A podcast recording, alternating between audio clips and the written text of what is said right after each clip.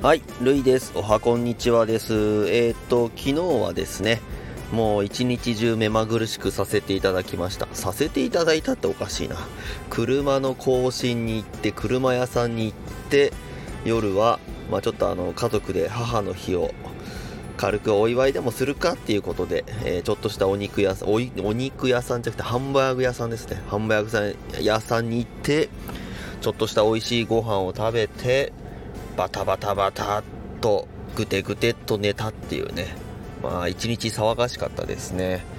そんなこんなで、写真のやつはですね、そのハンバーグ屋さんで撮った、食べ物でございます。久々に美味しい肉食ったな。いや、久々に美味しい肉っていいっすね。いつ食べても美味しい肉はいいし、癒されるし、やる気も出ましたね。胃がもたれた、年のせいか胃がもたれたんですけどね。